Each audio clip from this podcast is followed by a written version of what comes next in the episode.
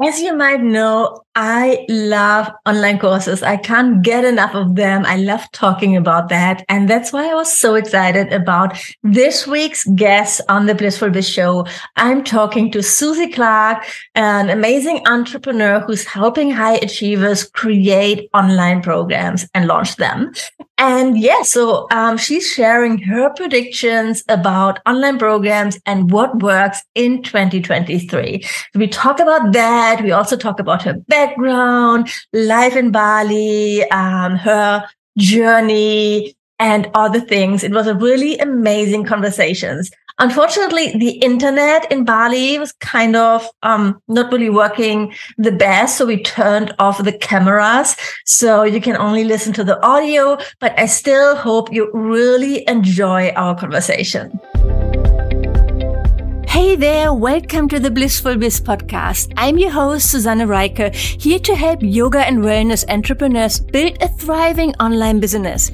If you're ready to make a bigger impact and earn money online, you are in the right place. Each week you learn about websites, digital products, social media strategies, and what's working now to build your online business. And now let's get started. Hey, Susie, welcome to the Blissful Biz podcast. I'm so excited you're here. Hi, thank you so much for having me on. Okay, so can you introduce yourself? Tell us a little bit about what you do, what has your journey been like, where did it lead? Yeah, so I'm Susie. I'm the founder of Female Leadership Collective. Um, as you can probably tell from my accent, I'm British, um, but I actually live in Bali and I've been here for the last three years. Um, so, in terms of my business, um, I help women uh, start and scale online businesses, specifically in like the digital product space. So, people like coaches, influencers, consultants, um, and it really is such a passion of mine helping women grow their businesses. So I actually come from a corporate banking background. I used to work for uh, the world's largest investment bank, and I'm sure we'll dive into this in a little bit more depth. But really, I, you know, society viewed my job as one of the most impressive jobs you could get at the time but and and it was very like you know glamorous and all of those things but really I went through this absolute meltdown oh. when I oh. realized this career just absolutely wasn't aligned with me. So long story short, years went by, um, but I got the courage to quit and book a one way ticket out of the UK. And fast forward to today, I now run Female Leadership Collective and I get the chance to help other women break free from their corporate careers and um, create freedom in their lives as well. So that's a little, little quick summary. I love that. Thanks so much. Um, so you've been in Bali before the pandemic already? Yes, exactly. Yeah. Uh, oh my God, we could have met there. I left Bali oh, like really? March 2020. Yeah. I was like, you know, like planned that I went back to Germany for a few months and then obviously hmm, life happened. yeah. Maybe uh, we did cross paths. Who knows? Yeah. I was in Canggu the last winter. Yeah. That winter was. Yeah. That's where I live. How funny. It must have been really interesting, um, the change then with the pandemic and, mm. you know, like suddenly the island being completely in lockdown and and now I think it's crazy again, right? Yeah, Bali has changed so much in the last three years. Obviously, I got here just before COVID was even a thing, and it was super busy back then. And it was so buzzy, so many people uh, working remotely, and um, people on holiday. And then obviously the pandemic hit and honestly the it was just a ghost town it was the the local people really really struggled because obviously the island relies on yeah. tourism um and it really was such a ghost town but i think around 6 months ago they opened the airport and it is I think it, there's more people here than there were before. I think Canggu is really having its time, and it's just it's crazy but at the same time a lot of people complain about it but i actually really love to see this energy i love to see like the happiness that people have being able to travel again and all the joy and, and that kind of thing. I just don't love the traffic. oh, that was crazy, the traffic. Yeah. And that stupid shortcut, right? Yeah, the shortcut. Yeah, although they've oh. repaved it, so it's actually really smooth now. Okay. Yeah. That's good to know. yeah. Um, what I loved about Bali was that or what I found really inspiring was that environment of entrepreneurs. That I mean, mm-hmm. you have like that spiritual side. I went to Bali first for yoga teacher training, and it's amazing, obviously, for that. Um, but then I also like then I joined the co-working spaces um, because it was back in 2016, the of even before that, 2015 the only place where you had good internet. So, and then suddenly yeah. it was like, oh my God, who are all those people? What are they doing? Oh my God, all those opportunities. And it just opened me up to see what's really possible today because yes. let's realize like a few years ago before that um, having an online business was something that was so exotic mm. not really possible and um, now it's like you meet people from all over the world doing amazing things in Bali. I love that about that place. Yeah. Oh my God. Uh, I think Susanne, we have very similar stories. I I came to Bali um, as soon as I quit my corporate job, and I did a yoga teacher training as well. And it wasn't really out of um, well, I love yoga, but it wasn't really out of wanting to be a teacher. It was just I needed to do something different. Like I needed to just do something that felt a little bit crazy. And so I, I went and did a yoga teacher training on Nusa Lembongan. I'm not sure mm, if you visited. Yeah, yeah, of course I've been there. Yeah. Yeah, and then I and then I did the same thing. I went to the dojo co-working space to just see what it was all about. Everybody kept telling me about this place. I didn't really know what it meant. And I saw all these people working from their laptops and I was like, wow, it's a real thing when you actually see things in real life and when it can expand your perspective like that and exactly the same as you i just saw what was possible and from that moment on i was like i need to have this life yeah. I love that. And it's so easy to forget that when you are in that environment and it's so normal. Yeah. Everybody's doing that. And I don't know about you, but it, when I'm in Hamburg with my friends, like from, you know, like they just no idea what I'm doing or my family. Yeah. They really don't understand it. And, um, and obviously, like a lot of my students or working with, they're maybe in the same situation. They don't really see the opportunities of what's possible. Yeah, yeah, 100%. And I, I think this is, it's tricky because there's always that saying, isn't there? You can't be what you can't see. And the thing is, um, there's so many people out here doing this, and there's people in Bali from all over the world, which I think is just one of the most wonderful things about here, the community being so diverse. But for people at home who are in the cities, they really are in their own bubbles, and it is difficult to see what life is like out here. So, yeah, definitely. That uh, I'm actually running a retreat here in Bali in May for that very reason, um, called the Reset, and it was it, I've just basically built the retreat that I wish I had when I was back in corporate, and I needed to see a way out, right? And be able to see examples of people who are living these lives and just learn from them. So, yeah, it's a real challenge to see that when you're in your environment of, of the Western country and, and in the city in particular. Yeah, because you have social media, but you know, that's different. It doesn't feel as real. I think exactly. Really, oh, I love that idea of the retreat. Can you tell me more about that? Um, what exactly yes. is it going to look like? Yeah, so basically, at that time that I mentioned when I quit my corporate job, I was really looking for, I, I, needed like a mixture of something exciting, like adventure, but also I needed a lot of healing because I'd been putting myself through a job for a long time that my body and my mind just didn't want to do. So I had a lot of healing work to do. And then at the same time, like I needed more wellness. I needed to improve my posture. I needed to like lose a little bit of weight because I'd put on so much in the, the tech company when I was unhappy and this kind of thing. And I just really needed this reset basically. So I, I couldn't find anything at the time that was ideal for me. So I just went and did a yoga teacher training. And it was really transformative and amazing. But I I kind of feel that there's not that there wasn't anything in the market for a woman coming from um, a high powered job who was making a change and needed all of those things like adventure, wellness, um, healing, business coaching, and community. And so this is how I was like, right, well, I'm just gonna make it myself. um, so I, I've created a week long retreat in May called the Reset. Uh, it's going to be in Ubud and it's in a luxury villa. And this is the benefit, right, of being here. I could, I just hopped on my scooter and went around and looked at some villas, and I was like, this is the one. It's so beautiful. There's like waterfall in front of the Aww. infinity pool. Yeah, and I'm just so excited to to bring um to bring women from all over the world to have this really special week. I love that. It sounds amazing. Yes, definitely. Mm-hmm. What I would have needed too. I mean, I wasn't working in finance, so oh, well, probably I was working in advertising. I was earning good money too. Right. Yeah.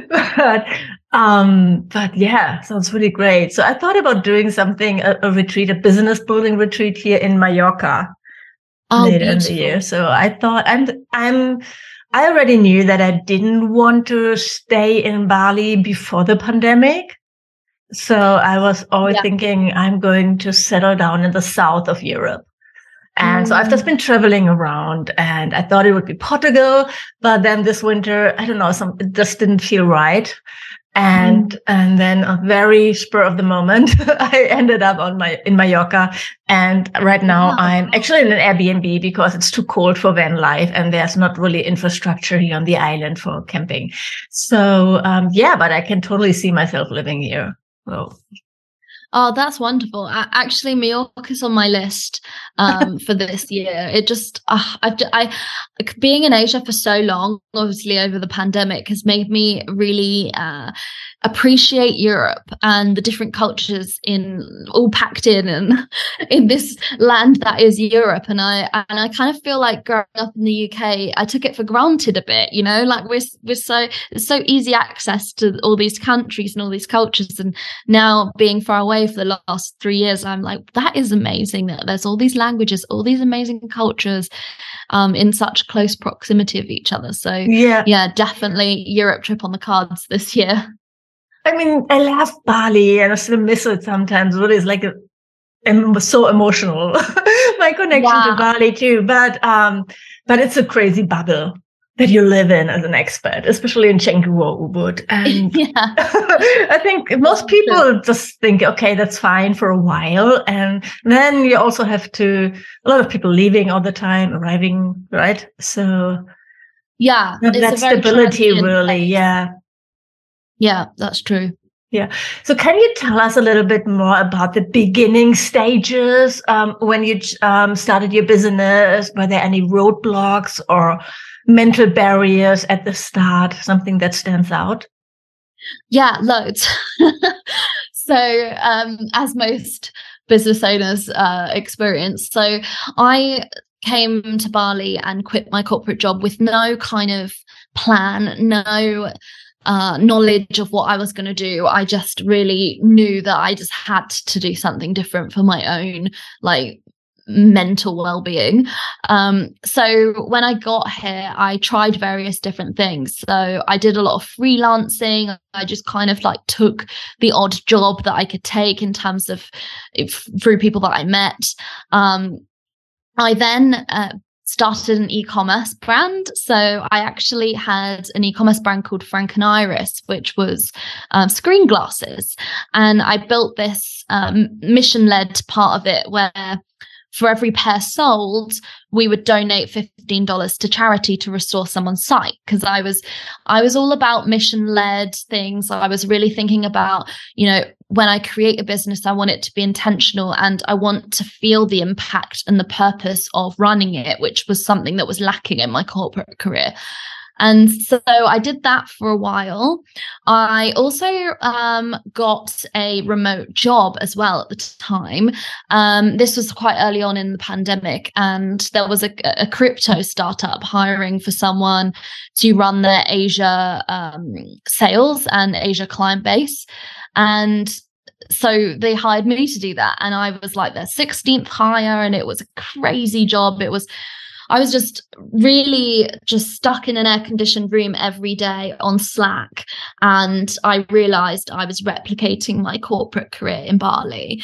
And the thing is, I think for anyone listening, the learnings from this kind of thing is that people can paint the dream of being a digital nomad and working remotely but there's so many different ways you can do that you can freelance you can run a business you can have a remote job but really it's not necessarily about where you're living. It's actually about the freedom that you have.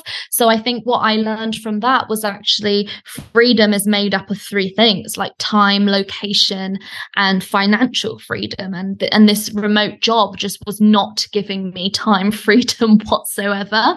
So I just ended up feeling the same as I did in my corporate job. So those are two of my two of my failures. Um, the e-commerce brand failed in the sense that it just wasn't i mean it didn't fail as such but i realized that actually it just wasn't giving me enough fulfillment. So people would email me being like wow the glasses have stopped my headaches and thank you so much but then that would be it. And i just what i just really desired and craved more community and more longevity with my client base.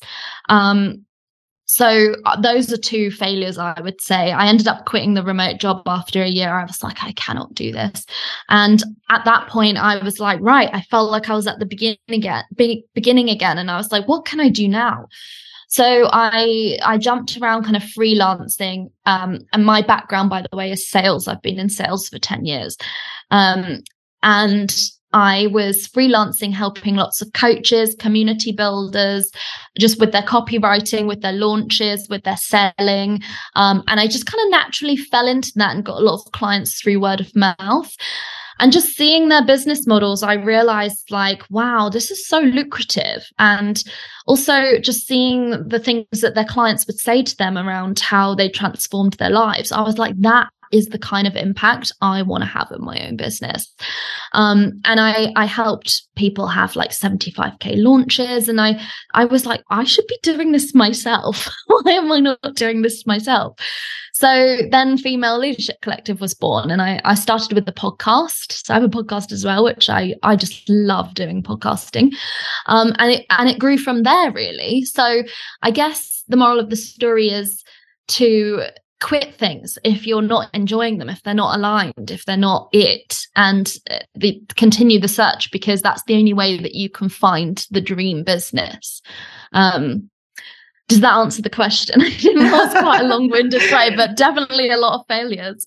Well, I love that, and yeah, that you really. I was the same, right? And you just need time to experiment as well. And I think actually it never stops evolving what you do. Mm. So you can't wait until you have that perfect idea and strategy. You just need to take action and start yeah. living your dream. Right.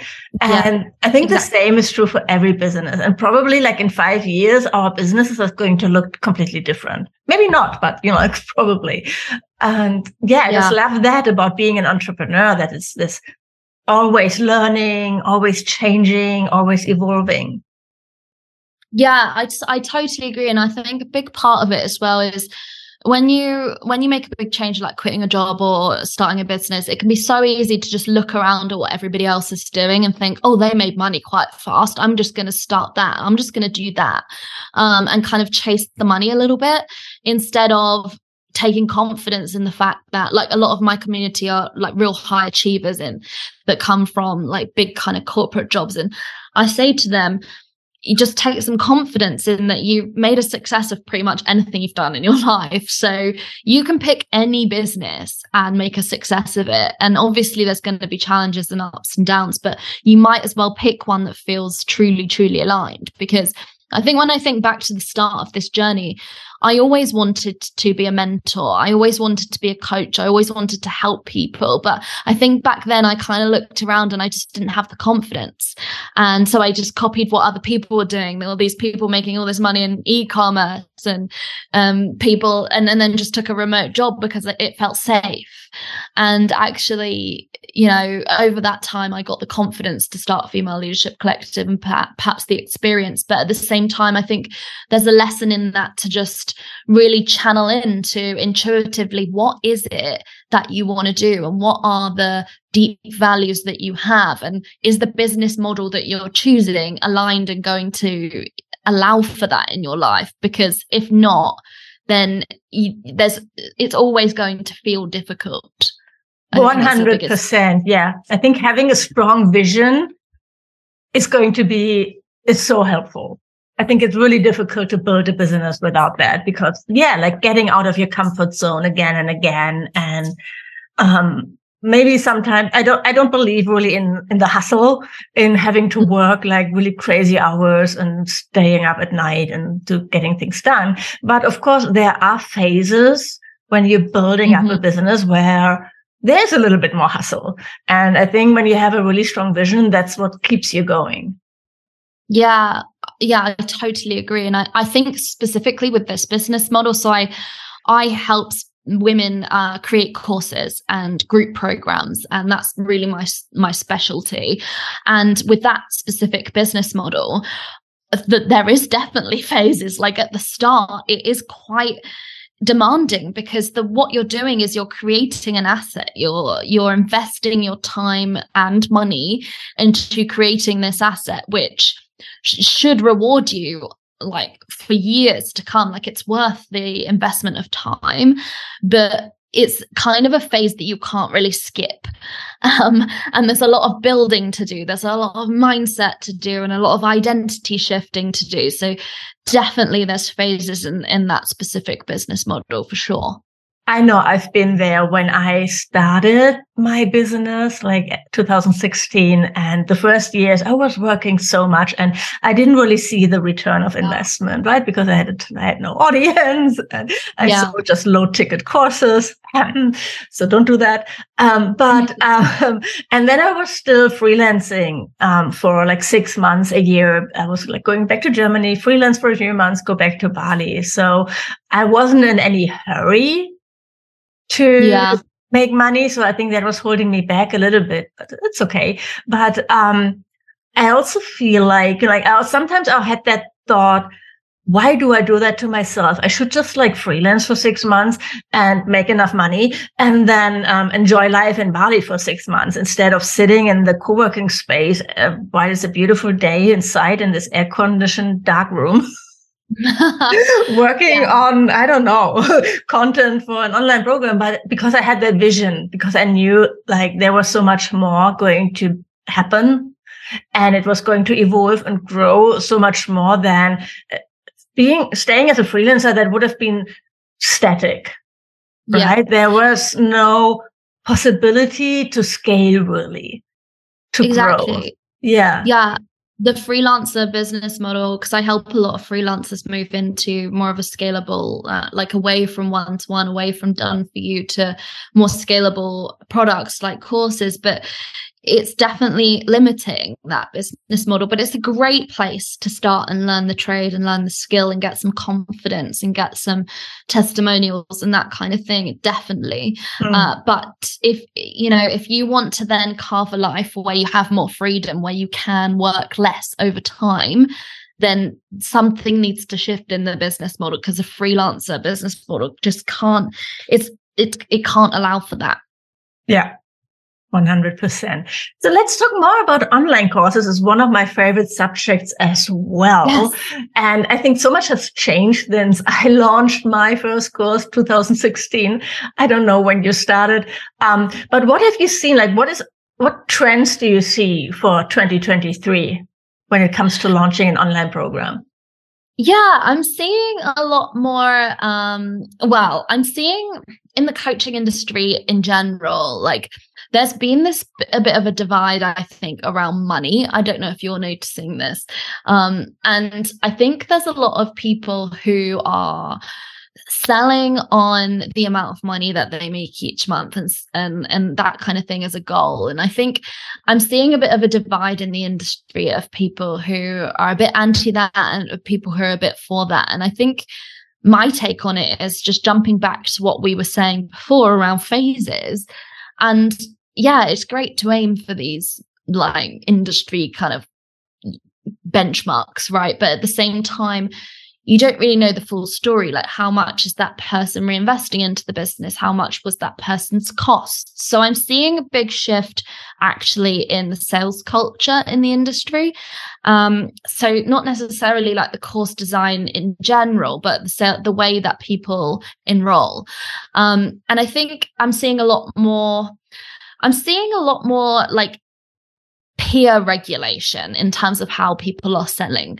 So it's a little bit more uh, people calling people out in the sense of just being too focused on monetary rewards and things like that and then actually being a bit more transparent in their sales process and a bit more transparent in their business in general and i think that's a really good uh, i think that's real good progress in in terms of you know shifting the sales culture because this industry is unregulated and i very much am of the camp that it's so important to sell from an authentic place because the way that you sell and the way that you bring people into your programs sets the tone for the energy inside your program. So you know if you're employing kind of a lot of scarcity tactics and a lot of kind of convincing and this weird energy, then you're probably going to find weird energy inside your group dynamic. Um, so I'm just seeing a lot more kind of intention and consciousness when people are designing their sales uh, processes. And I, I really, as a salesperson, I really, really love that. So that's probably um, the first change. I don't know if you're seeing this in the industry as well. Oh, definitely, especially um, that building a connection, the personal connection, the relationship building part that gets so much bigger. Also because, yeah. of course, video is so huge today on social media. Mm-hmm. It's so important. Everybody's yeah. craving authenticity in video and w- wants to get to know the person basically that you want to buy from. Yeah, I think it's the shift from actually we don't have to do it in the way that we've always done it, and people starting to get success from other ways and starting to question why why that's always that's always the method taught, right? And I think as someone who's been in sales for 10 years, that a lot of these tactics come from kind of the broy Silicon Valley the vibe, which I was a part of previously in the previous corporate life. But I think what I'm seeing is this rise of, and I call it female, like feminine leadership, this rise of being able to sell in a way that feels aligned to you and not necessarily having to design the process with these tactics that that that do work. I'm not going to lie like they do work but at the same time they they don't they're not necessary they're not essential. So i'm i'm loving seeing a lot of creativity in the industry in terms of the sales process and um, I'm loving people just kind of leaning into how they want to do it and just experimenting and testing. That's definitely something that I, I love to see as, you know, as a salesperson. Oh yeah, that, that's definitely where I am right now as well. I just stopped using like deadline funnel, all my email sequences that I relied on to launch courses and yeah. just let it flow more. Right? Yeah. Yeah. Yeah. So. It's interesting to get the balance because I think the challenge is that people generally they people get in their own way in the sales process, right? Like they might they might love to buy your course, but then fear gets in the way, and actually, like it it is the best possible thing for them to be on that course. So sometimes having some urgency or having some sort of gentle push in that sense can actually help someone get comfortable to buy, um, and it benefit them. But at the same time, there's other there's other sides to this where it's too pushy or it's too you know it's just a little bit icky. So it's it's about finding that balance. And i i think in different situations things um things have a place. And then in some situations it's just like actually i don't like doing it in that way so i'm going to try something else and see if that works Yes, and it might also depend on your audience, I think, especially when you work yeah. with people in the wellness world or um, and your clients are maybe people who went through a trauma or who, struggle with anxiety. You don't want yeah. to, to really put pressure on them with some really pushy timers, like really shouting out last chance and you will, mm. your life will be a, misery when you don't join. Yeah. Right? I mean, we have seen those launches um, where they really they the fear of missing out the is they, it's so big. Yeah, and, yeah. Um, I still feel that still when I teach people how to launch an online course for the first time, it's helpful to have some kind of structure, structured launch plan to follow because yeah. otherwise they would end up playing small and just send out one email and feel aligned with that. Yeah, I, I like like something more. like that. Yeah. Yeah. I couldn't agree more. I think what I see most with clients and clients who come to me is that especially if they're launching for the first time or what i see more often is people who have launched and it and it flopped and they've got this launch trauma i call it launch trauma and um I, I most of the time what they're not doing right is they're not selling enough and people people assign this kind of negative connotation to selling but it doesn't have to be that way at all and exactly what you said maybe they sent out one email or two emails or maybe they put it on their story once and the thing is people just in this busy day and age, people probably didn't even know they had anything for sale, right? So, um, with the right kind of marketing strategy or the right sales strategy that is aligned to that person, they could get completely different results. Um, I think that's probably the biggest thing I do see people just being scared to, to even sell at all. What role do you see social media playing when it comes to launching and selling online courses compared to a few years ago? Has it changed? Yeah. Or? Um, I yes, definitely, and I think again along the, alongside of the theme that we've been talking about, there's more. Um, you can't you can't get away with as much, right? Like people call people out, and there's kind of this natural sort of um, what's the word? Kind of Mm, survival of the fittest isn't the right phrase, but you know, you know what I mean. Like people aren't going to get the success that they would have got previously with these kind of shady tactics. Um, yes. People are more intelligent to this these days, and I, but but I also, I also take the take the seat that social media is amazing. I think it's amazing. It actually gets such bad rep. And I understand why, because it's built to be addictive and all of these kind of things.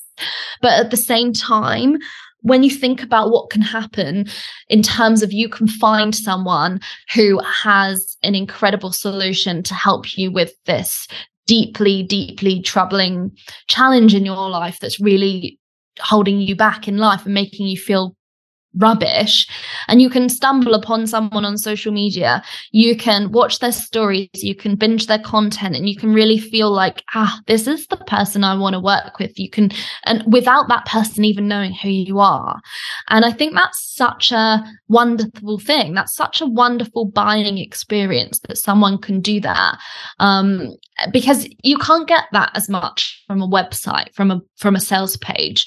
So i think social media it, when used correctly when used well and honestly and transparently by the founder i think is it creates an amazing buying experience. Oh i 100% agree. Yes and i think you described it really beautifully um, that the opportunity the chance that you have to really get to know your potential mentor or teacher and learn more about them and their style and if you really resonate with them.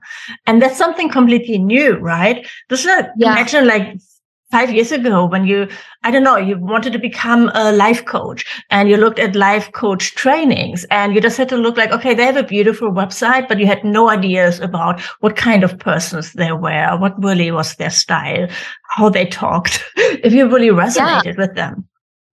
Yeah, absolutely. Um, and another similar kind of example is, is the influencer industry. They get a bad rep sometimes these days, especially in Bali.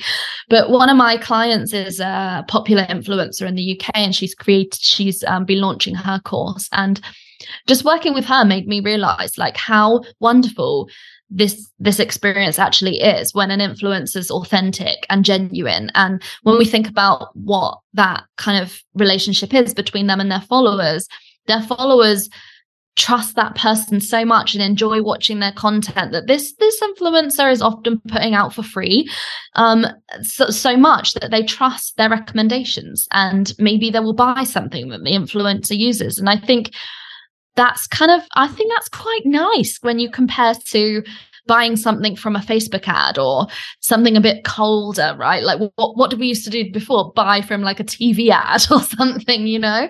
I know. So I just think it brings this nice human element. But as as I say, you can the, the system gets abused like any system. Um, but on the whole, I think there's some really amazing things that have come out of social media. Yes, 100%. Um, are there any other trends that you see when it comes to creating online courses, like how to deliver the content, how to structure it? Mm.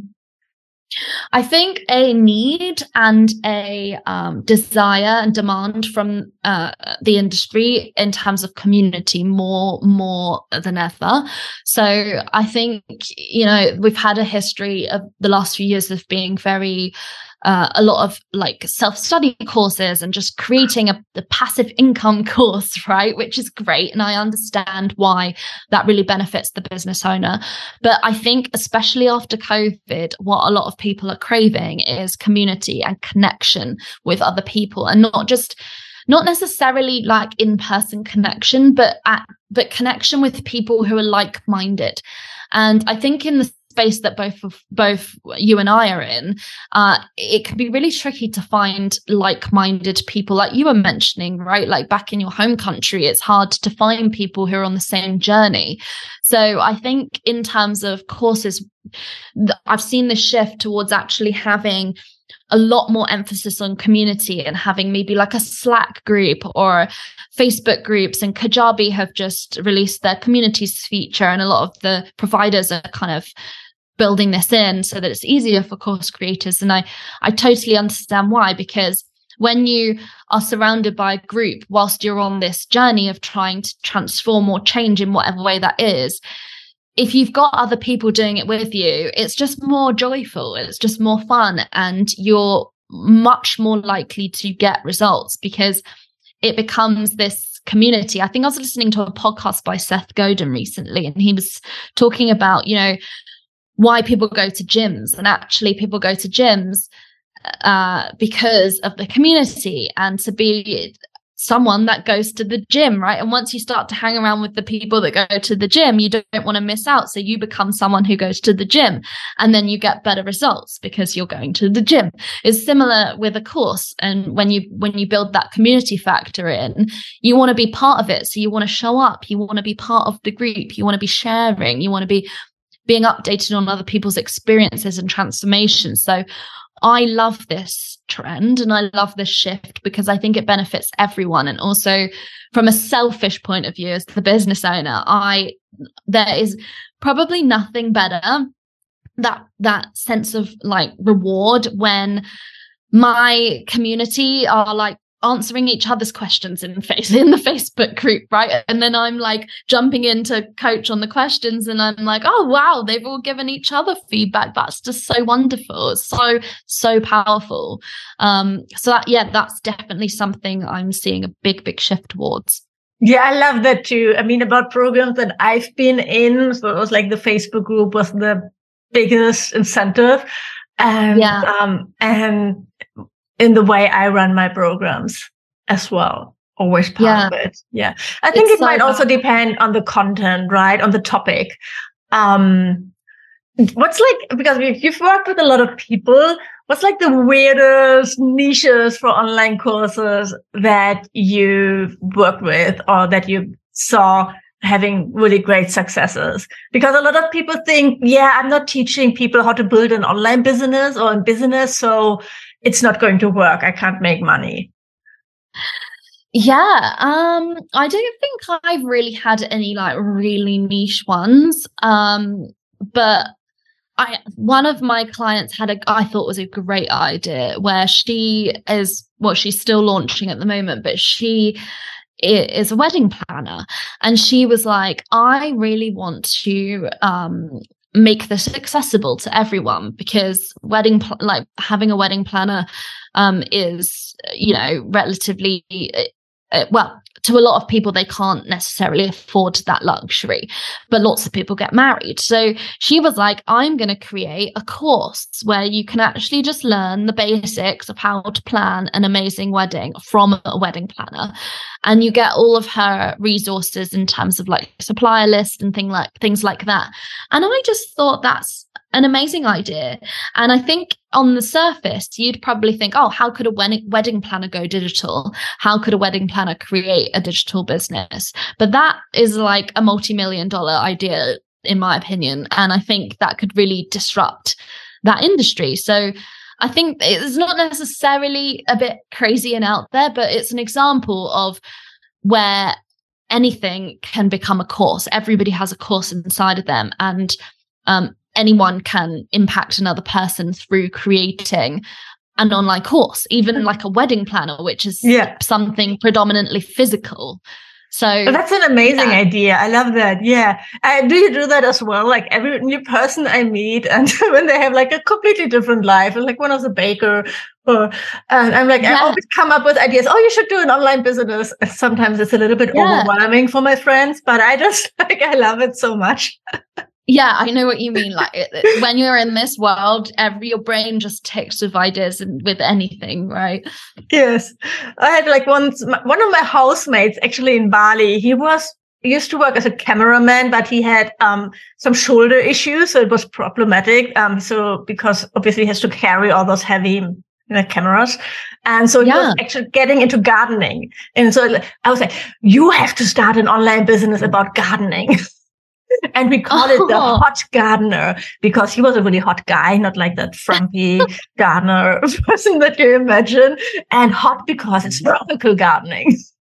He was That's completely so overwhelmed and he, he wasn't ready for it, but I still believe that idea.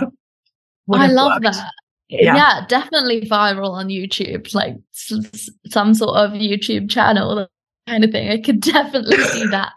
You have that hot guy surfer dude, right? Naked chest, gardening. Yeah, why not? Um, but I think that's the thing. You like even if you aren't in like a business person and you don't really know what you're really good at, look at what hobbies you have or what you're really passionate about and what you're really excited about. And and start there. I think there was one example. Um, she built like a million dollar business and her online course, her first online course was about caramelizing apples or something. I love that. Yeah, I think there's um I mean one of the trends that I saw a, a few years ago, people and there's a few like leaders in the industry now and um is is folding. There's people who have made like courses on folding clothes and folding things in a certain way.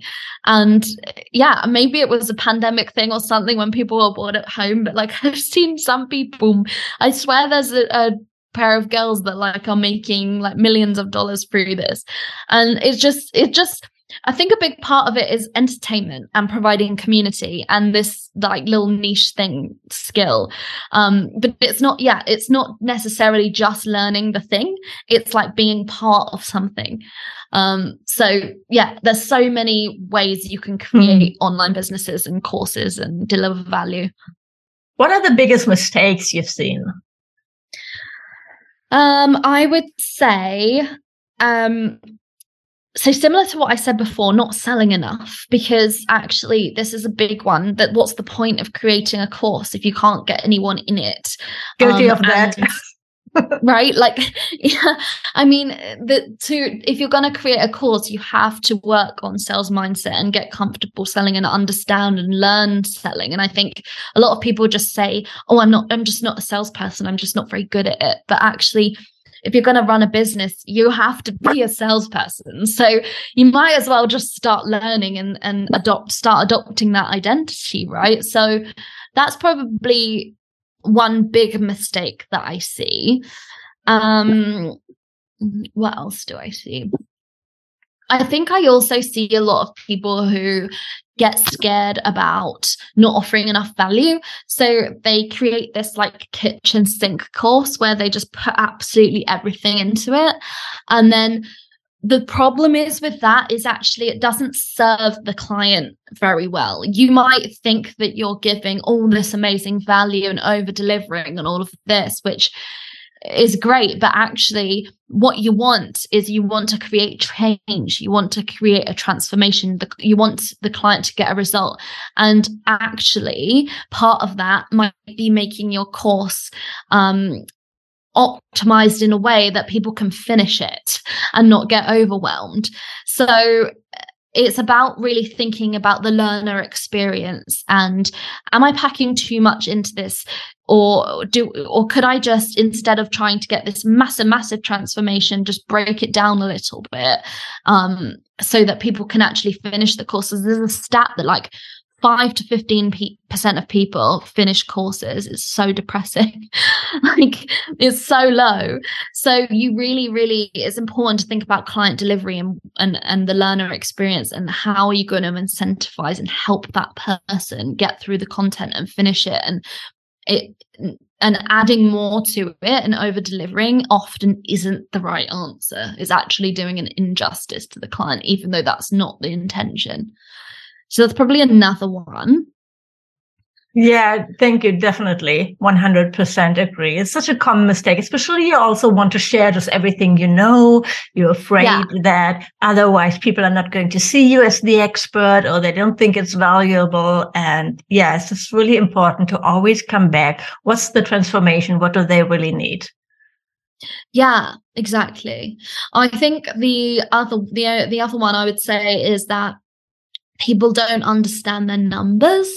So, uh, something that I always teach is just this really basic average conversion. So, 2% of your email list on average converts. And I can't believe how many people don't know this or don't teach this. And this is the thing I get a lot of people come to me being like, my launch failed. And I'm like, okay, how many people are on your email list? And they tell me. And then I'm like, okay, how many people signed up? And it was roughly 2%. People don't realize the average conversion rate is fairly low. And actually 2% is it's 1 to 2%. 2% is like more on 2% is actually good. Yeah. I yeah. Think, I mean, it depends how warm your audience is, yeah. How, what a kind of connection you have. It's, I don't think it's yeah. really so much about the quantity, but yeah, if you have a really tiny audience, like you have only 100 people on your email list and two yeah. people buy, that's an amazing result. Exactly. Yeah. So I get a lot of people wanting to work one on one or wanting to just um, launch their course straight away and they haven't got an email list and it's just the wrong order to do things because when you the great thing about knowing numbers is if you know that 2% converts then you can kind of um, work backwards, right? You can go, okay, so this means I need to get this amount of people on my email list to have to, to make whatever I want to make income wise from this launch. So then you can work on list building and then you know when roughly you need to launch. Um, and it's just a better informed kind of process.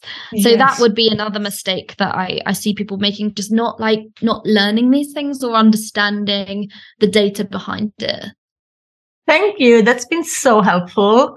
Um, and um, yeah, I really love what you're doing. Um, students are so lucky to have you. Love the idea of your retreat coming up. And so where can people go to learn more about you and your offers? Yeah, so I I would say I'm most active on Instagram. So uh, you can find me on uh, at Suzie Clark underscore. So it's Clark without an E and it's S U Z I E.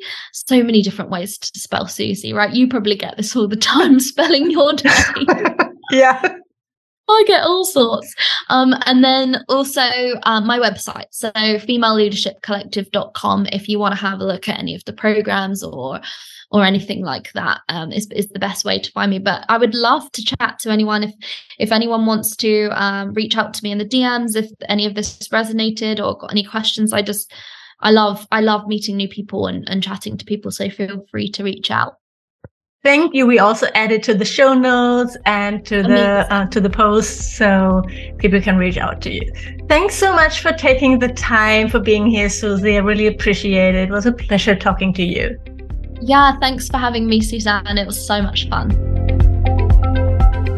Thank you for listening to this episode of the Blissful Biz podcast. If you like the show, please leave a review on iTunes. This would mean the world to me. And of course, don't forget to subscribe to the podcast to never miss a new episode. To learn more about how to work with me one on one, my courses and membership, or to get instant access to freebies, workshops, and more, go to susannereiker.com right now. Thanks for tuning in and see you next time.